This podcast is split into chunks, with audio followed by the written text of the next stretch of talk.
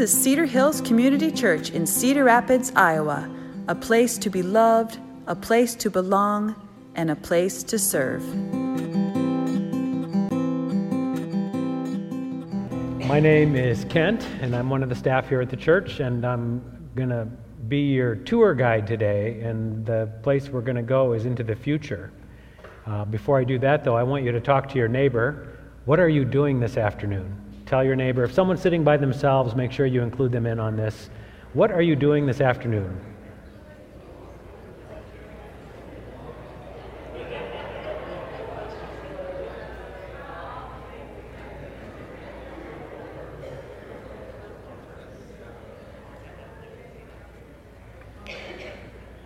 It just occurred to me, wouldn't it be great if we just all showed up at Doug and Mary Jo's house for lunch? Okay. Uh, you don't really know what you're going to do for sure this afternoon because the future is uncertain. You don't know what's going to happen in the next minute. To help us figure out how to walk into the future, we're going to use some words from Ephesians 5. So if you've got a Bible or a device to read scripture on, I'd like to have you read along with me. Ephesians 5 15 to 20. Ephesians 5 15 to 20.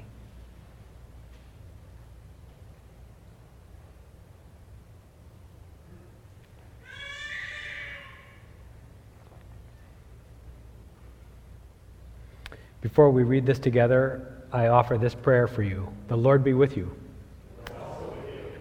Ephesians 5:15 Be very careful then how you live not as unwise, but as wise, making the most of every opportunity because the days are evil. Therefore, do not be foolish, but understand what the Lord's will is. Do not get drunk on wine, which leads to debauchery. Instead, be filled with the Spirit, speaking to one another with psalms, hymns, and songs from the Spirit. Sing and make music from your heart to the Lord always giving thanks to God the Father for everything in the name of our Lord Jesus Christ.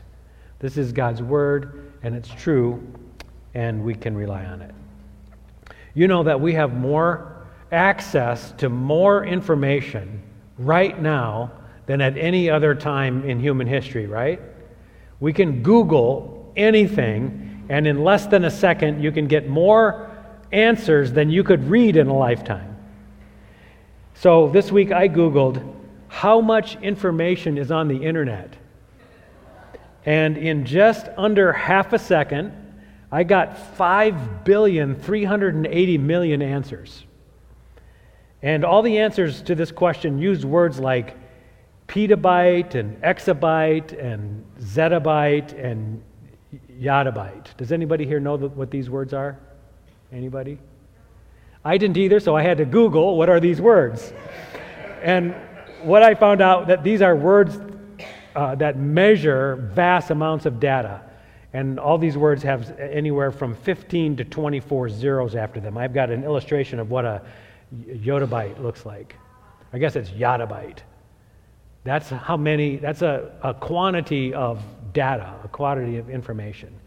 And I, I can't really get my mind around it. So basically, I'm just going to say that's big. That's a big number. Um, it holds more information than we could ever explore or even imagine exploring. Which then made me curious about how much information could we actually get into our brains. So I Googled how much information does the human brain hold? And it does not hold this much. It doesn't hold a yottabyte of information. But I Googled it and I got, in 0.59 seconds, I got 703 million answers to the question. And it basically said that our brain holds something like 2.5 petabytes. Helpful? No, I, it's, it's over a million gigabytes in your head. I mean, that's not helpful. So I got this comparison. If your brain worked like a digital video recorder, you, uh, 2.5 petabytes would be enough to hold 3 million hours of TV shows. 3 million hours of TV in your brain. which is kind of amazing because I still can't remember three items on a list, a grocery store list. but if you were going to watch 2.5 million petabytes of, or 2.5 petabytes of video, it would take you 300 years to watch that, that much information. Your brain can store all this. Anyway, lots of information out there, lots of information in here. My question for today is Does all this information make us any wiser? Yeah. We're going to look at this verses from Ephesians here to try to ask ourselves how do we move forward into the future with more wisdom? We need more wisdom. And how do we do that? We started this process a couple weeks ago when we opened up in the book of Ephesians with Ephesians 5, which starts with these words Be imitators of God, therefore, as dearly loved children, and walk in the way of love, just as Christ loved us. And this was the very first step in our journey forward, and I'm going to use these steps here to illustrate I'm also giving a challenge to our crew this morning because I'm going way off script from the script I gave them, and I'm moving around a lot. So we'll see how, good, how well they do. We started two weeks ago talking about those verses in the beginning of chapter 5, which talk about be imitators of God and love. The very first step in our moving forward, wherever we're going, the first step is love. Love God with all your heart, mind, soul, and strength. Love your neighbor as yourself. Does anyone know the great love chapter in the Bible? 1 Corinthians 13, correct. 1 Corinthians 13 says, Even though I have all knowledge and can fathom all mysteries, but I have not love, what am I? Worthless. I'm nothing without love. The first step in our move forward is love. We love God, we love each other, we love everyone. Everyone is welcome. This is foundational to our moving forward. The second step we heard about last week, and Stephen did an excellent job with the next chunk in Ephesians, was talk about being light, like light shining in darkness. So, first of all, we love everyone, and then we look at their lives and we say, but there's deception, there's wickedness, there's evil. What do we do when we see darkness? We shine light.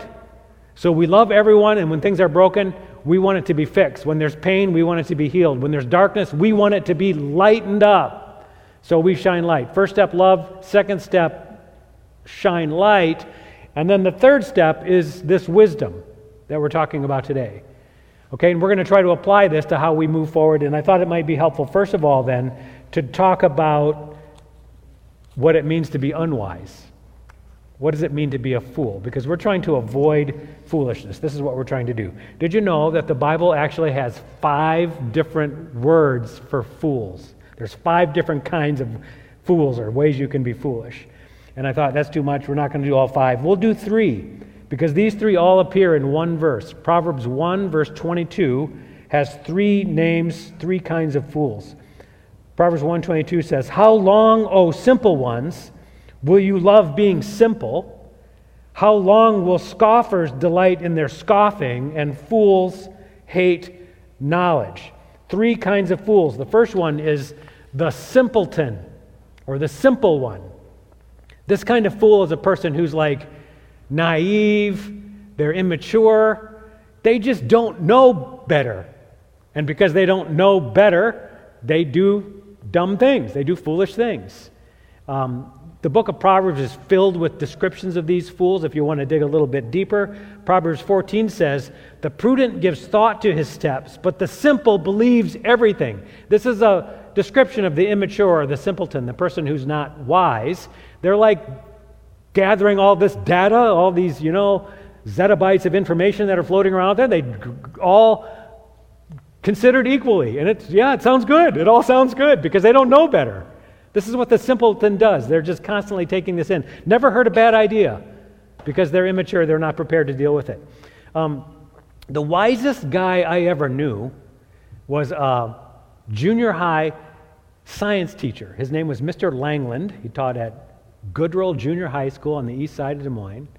And he was brilliant scientist, and he also was wise in the ways of men, right? So he took us under his wing and taught us a lot of different things. One of his favorite uh, kind of axioms was the worst possible combination is a smart friend and a dumb friend. And the reason for this was the smart friend could think of really crazy things to do, and the dumb friend was dumb enough to do them. So this was a bad combination smart, a smart person and a foolish person. So I think he maybe developed this axiom by looking at my group of friends, and I'm not going to tell you where I fell in this group, but I'll tell you what some good idea somebody had one day. One day somebody had this great idea. Hey, how about if we just shoot some bottle rockets out of our zippers? Sounds like a good idea, right? Okay, because the 4th of July is coming, I'm just going to tell you right now not a good idea. but, uh, okay, me and a number of my friends tried this idea because we were just naive. We, we didn't think through it all, right? We weren't prepared for that. That's simpleton. The next kind of fool is the scoffer. The scoffer knows better, but doesn't care. The scoffer says, Yeah, well, maybe that's the consequence that happened to you, but it's not going to happen to me. So he just watched it bottle rocket fail in my zipper, and he goes, Okay, I'm going to try it in my zipper and see if the same thing happens. That's the scoffer. That's what they do. They're foolish.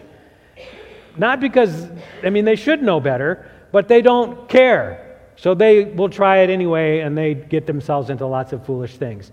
The third kind of scoff, the third kind of fool mentioned in this verse is the, the stubborn fool or the rebellious fool. They're the ones who hate knowledge, they hate wisdom. And they actually spend their time not only doing foolish things, but trying to instigate other people to become foolish. So the simpleton would say, Well, let's shoot the bottle rocket off and see what happens. The scoffer would say, Yeah, that didn't go good for you, but I'll bet it go better for me. The rebellious person says, I'm going to shoot it off, and you should too. I don't care what happens. They are fools because they're stubborn, they're rebellious. They know it's wicked, they know it's wrong, they know it's hurtful, they know it's unwise, and they do it anyway. These three different kinds of fools are all described in Scripture. If we are going to become wise people, we need to identify what kind of fool are we, because we all have some of these foolish tendencies. I asked the earlier service, how many of you here can remember back to the day when you were a simple fool? You were naive, you didn't know better. Raise your hand. Like three people in the first service raised their hand. Now, like they were, all, rest of them were all lying. We, we all go through a phase where we're simple fools, and then sometimes we go through phases where we, we scoff. We go, I know what the right thing is to do, but I don't do it anyway. And then we, uh, many of us also become rebels and stubborn by saying, I'm going to keep doing the thing. I know it's wrong, and I'm going to try to encourage someone else to come along with me for that. We've all been there.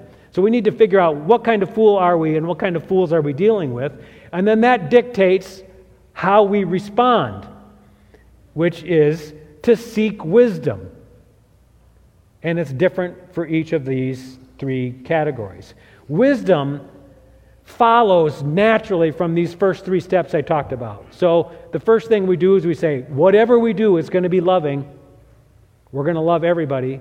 We're not going to make any exclusions. Everyone's welcome. Everyone deserves to be loved. And when there's darkness in my life or yours, it needs light. We need to shine light on everyone. They need to see this light breaking through the darkness to overcome this wickedness. Love, then um, light, and then now, how do I do that? This, this brings us into the realm of wisdom, where we start to understand, you know, there might be different strategies for shining this light, there might be different timing for different people. There might be different content I share with different people at different times. That there is, it's, it's important how we deal with the darkness that's all around us. This is the passage, um, this is why um, Paul wrote these words to the church in Ephesus. They're going to love, there's no doubt about it. They're going to shine light, there's no doubt about that. But how do they do that? And to understand this a little more fully, I want you to look at a place where Jesus talked about this. It's in Matthew 7, where he tells this kind of familiar story. This is about wisdom and how we live it out. Matthew 7 tells this story. Therefore, everyone who hears these words of mine and puts them into practice is like a wise man who built his house on the rock. The rain came down, and the streams rose up, and the winds blew and beat against that house, yet it did not fall because its foundation was on a rock. Is it a wise thing to build a house on a rock? Yeah. it's wise. But, Jesus goes on, everyone who hears these words of mine and does not put them into practice is like a foolish man who built his house on the sand. And the rain came down, and the streams rose up, and the winds beat against it, and the house that was built on the sand fell with a great crash. Some of you remember the song we used to sing about this, right? The rain came down and the floods came up. The rain came down and the floods came up. Is there anything morally wrong with building your house on the sand? No, it's not really that kind of issue. Is it wise to build your house on the sand?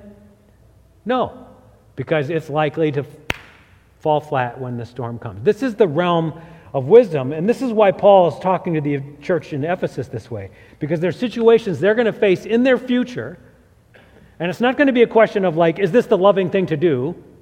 It's not going to be the question of, is this shining light into darkness? It's going to be the question of how do we love and how do we shine this light? Paul says, therefore, do not be foolish, but understand what the Lord's will is. Go to God and say, Can you show me the path you have for me? Can you help me understand what is the wise path? Do not get drunk with wine, which is foolish. That leads to debauchery, but instead be filled with the Spirit, which is wise. And speak to one another with psalms, hymns, and spiritual songs, which is wise and give thanks in all things. Be grateful. This is wise. He's pointing out to these people in Ephesus how to live as wise. The fools follow a path, whether they're simple, scoffers, or rebellious. And that path is their own design, they, and it's a path that leads to destruction. The wise says, I'm going to listen to the will of the Lord and I'm going to follow the path He's laid out for me. And that's going to lead to fruit and peace and rejoicing and joy. And we are the kind of people who walk in wisdom. And so we are defined by walking in this path of grace and mercy and righteousness and obedience and generosity and gratitude. This is all part of what comes with walking with wisdom. And it seems to me that there is no better time for us to talk about this than right now. Because we live in a world that is desperately in need of wisdom, don't we? And we desperately need wisdom to chart our path into the future. And this is why Paul explains this in Ephesians 2. Be very careful, then, he says, how you live, not as unwise, but as wise, making the most of every opportunity because the days are evil. Therefore, do not be foolish, but understand what the Lord's will is. When I read these verses, what it does to me, it, it, it ups the sense of urgency for all of this. It, it makes me think, when I look out into the world at my future and the future of the world around me, now is the time for love. Yes? We need to love God with all of our heart, mind, soul, and we need to love our neighbors. We need to love everybody. It's urgent. The, the, the days are evil, we're told. Take every opportunity. And then we look out at the people that we love and we care about and we recognize, well, they're living in darkness. This is a bad place. We heard last week dark is bad, light is good. So don't we want to shine light at them to help them see the light? And I got to confess to you that it's at this stage where I sometimes get tripped up because of my sense of urgency and my sense of passion to say no one should have to walk in that darkness, I, I, jump in and sometimes I'm, I'm unwise in how I respond to the darkness that I see. And Steve and I were talking about this earlier this week, and we were talking about how to shine light wisely. And we noted that lots of the passages in the Bible, especially in the Psalms, it talks about shining your light on, on the pathway. Like if you're stumbling through the woods at night, um, what do you need to see? What's just in front of you? If you're stumbling through the house at night in the dark and kids left the Legos out, where do you need the light to go? On the Legos so you don't step on them and hurt your foot, right? I confess that sometimes, because of my sense of urgency, when I feel like something should be done about this darkness, instead of shining the light on the path of the person that I care for, I shine the light in their eyes. Does that help them? No, it, it actually makes it worse. If you've ever tried to navigate the darkness with the light shining in your eyes, unwise. In fact, I know that there's been times in my life, and I recognize that in college I was a lot like this. I was very brash and unwise sometimes. So I had some friends who, were, who got into some really bad situations, and I wanted to shine light on them. So what I did was I grabbed my flashlight, took the batteries out, and threw the batteries at them. There's not even any light there, it's just trying to get their attention. Unwise. Our call as people love everybody, shine light in the darkness, and how we do this matters. It matters a lot because there might be a lot of variables that we want to consider and ask the Lord to lead us in. So, this brings me to kind of the next step for us in this process, which is these three questions, depending on which step you're at. First of all, what's the loving thing to do? How do I show love to you? And then, second, well, what's the light thing to do? How do I shine light? And then the third big question is well, then what's the wisest way to shine that light? What's the wisest way to demonstrate this love? And I have a passage to uh, give an example of this. It's from Mark chapter 2. And what happens in Mark chapter 2 is Jesus calls Levi, the tax collector, to be a disciple.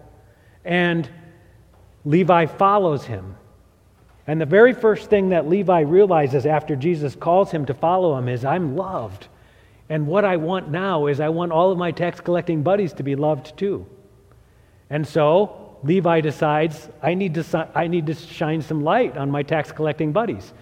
He doesn't call them all in and say, hey, you wicked tax collecting losers get your life turned around. What he does to shine light on them is he has a party and he invites Jesus, the light of the world, come to the party.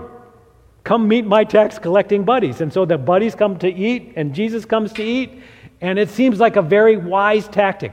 Now, we don't have a lot of detail about exactly what happened in this party, but whatever tactic he used to show love and to shine light, it apparently worked. This is how Mark 2 describes it.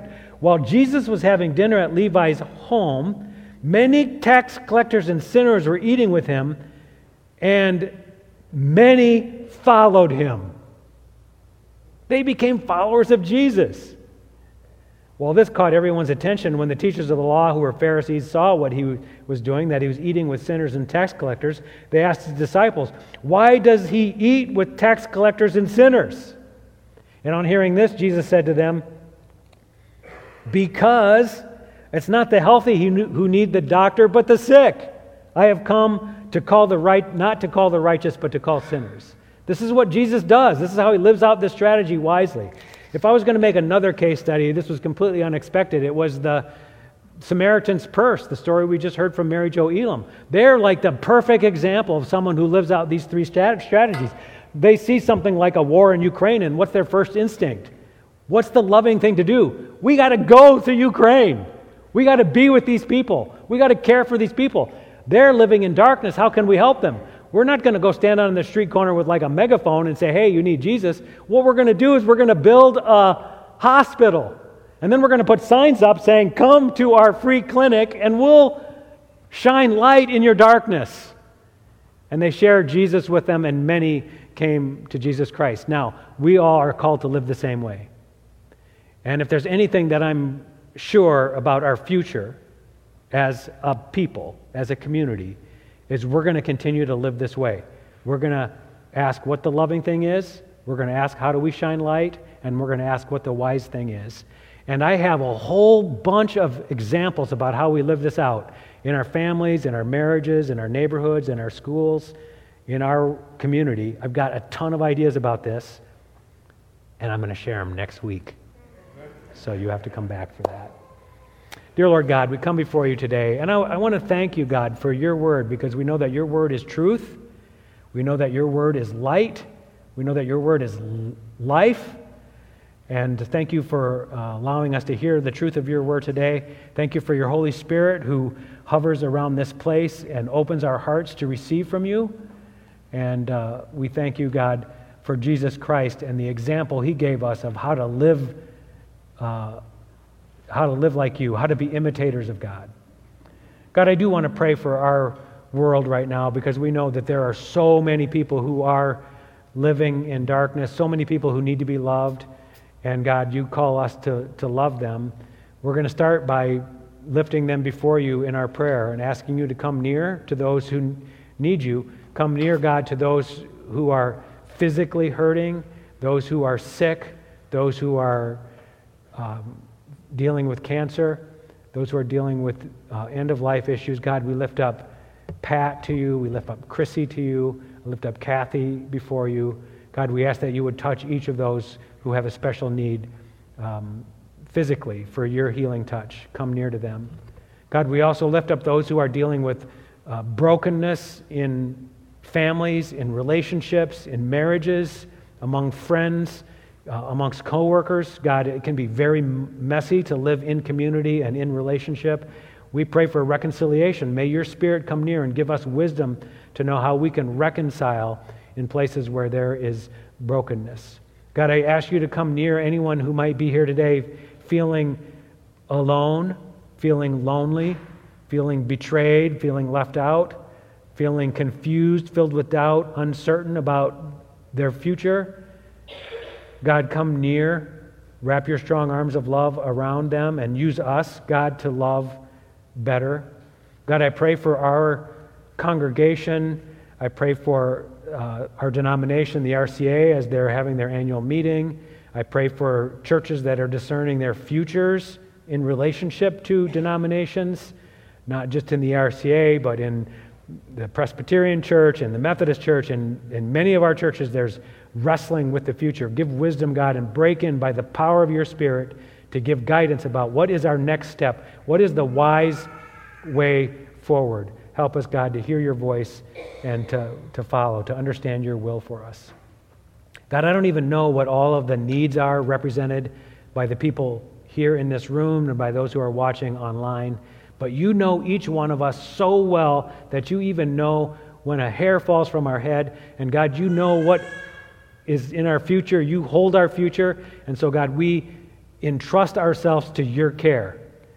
And um, we're thankful that you come near to us, that you're not far off in distance, but that you're close. Thank you for meeting us here in this time, in this place, this morning. Continue, God, the good work that you've started, and we'll be very careful to give you praise and thanks for all that you do, for all that you are. In Jesus' name, amen. Thank you for joining us. If you would like to support the ministry of Cedar Hills, visit www.cedarhillscr.org.